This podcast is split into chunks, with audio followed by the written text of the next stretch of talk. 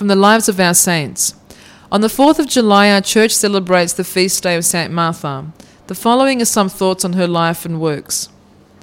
Born in the 5th century, Martha made such an impression on the community that she was fondly referred to as the mother of the Christians of Antioch. An honour indeed to have been so designated out of the hundreds of deserving mothers in that strong Christian centre. Widowed not too many years after her marriage, she devoted her life to her son and to the furtherance of Christianity, not only through a fervent attachment to the church, but through active participation in the many programs of benevolence. She made no sermons, but she was an intent listener and a partner to the priests who knew they could always turn to her for the help she was always willing to give. In the days when church pews were unheard of, she distinguished herself by remaining erect not only through the entire church service, but for the entire Sabbath, considering it to be irreverent to do other, otherwise on the Lord's day. Refusing to to seat herself on Sundays, she stood or walked in meditation and prayer, which was an indication of the faithful that Martha had, the company of God, from whom she drew stamina and in whose presence she reverently remained standing. In any case, it was an action which her son was to emulate many times over in his long vigil atop a solitary column. Martha was a familiar figure at the church entrance, where she positioned herself regularly to dispense to the poor whatever she was able to acquire during the week, or by her own means, or through donations by others, never keeping for herself even that which she may have desperately needed.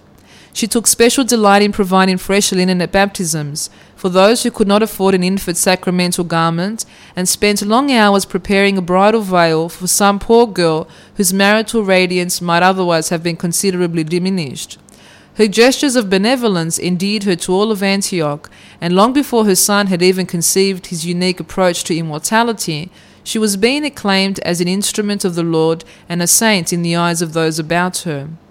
The responsibility of caring for her son precluded Martha's total dedication to the cause of Christianity, but it is to her everlasting credit that she managed to raise the boy in a manner that prepared him for ultimate sainthood, which unselfishly serving her fellow Christians, perhaps more fully than she otherwise might have, had she chosen to isolate herself in complete obedience to God.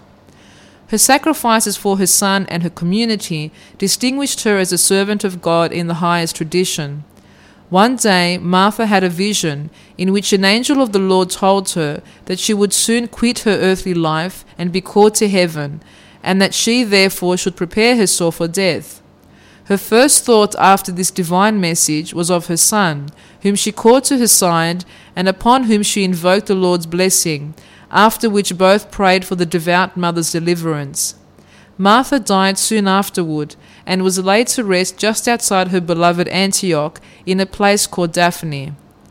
Shortly after this, Simeon ascended his pillar, but not until his mother's remains had been transformed to a tomb nearby, to which he undoubtedly turned many times for inspiration in his extended austerity. We commemorate St. Martha's death on the 4th of July.